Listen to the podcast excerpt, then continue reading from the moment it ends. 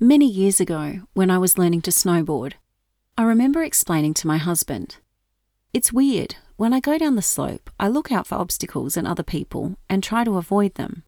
But as soon as I spot them, it's like my board is magnetically drawn to them, and I start heading towards them. He, a veteran snowboarder, chuckled as he said, Ah, that's because you need to look where you want to go. Don't look at the obstacles. Just focus on the course you want to take down the slope. As soon as I tried this strategy, remarkably, I became less of a liability, or human snowball, down the slope. This is true for many situations in life. In fact, I've often heard it said that if you lose control of your car on a wet road, for example, rather than fight it and risk overcorrecting, simply look where you want the car to go, and often you're able to regain control. I love applying this principle to dreams and goal setting too. Rather than focusing on what we don't want, it's much more beneficial to focus on what we do want and the direction we want to head in.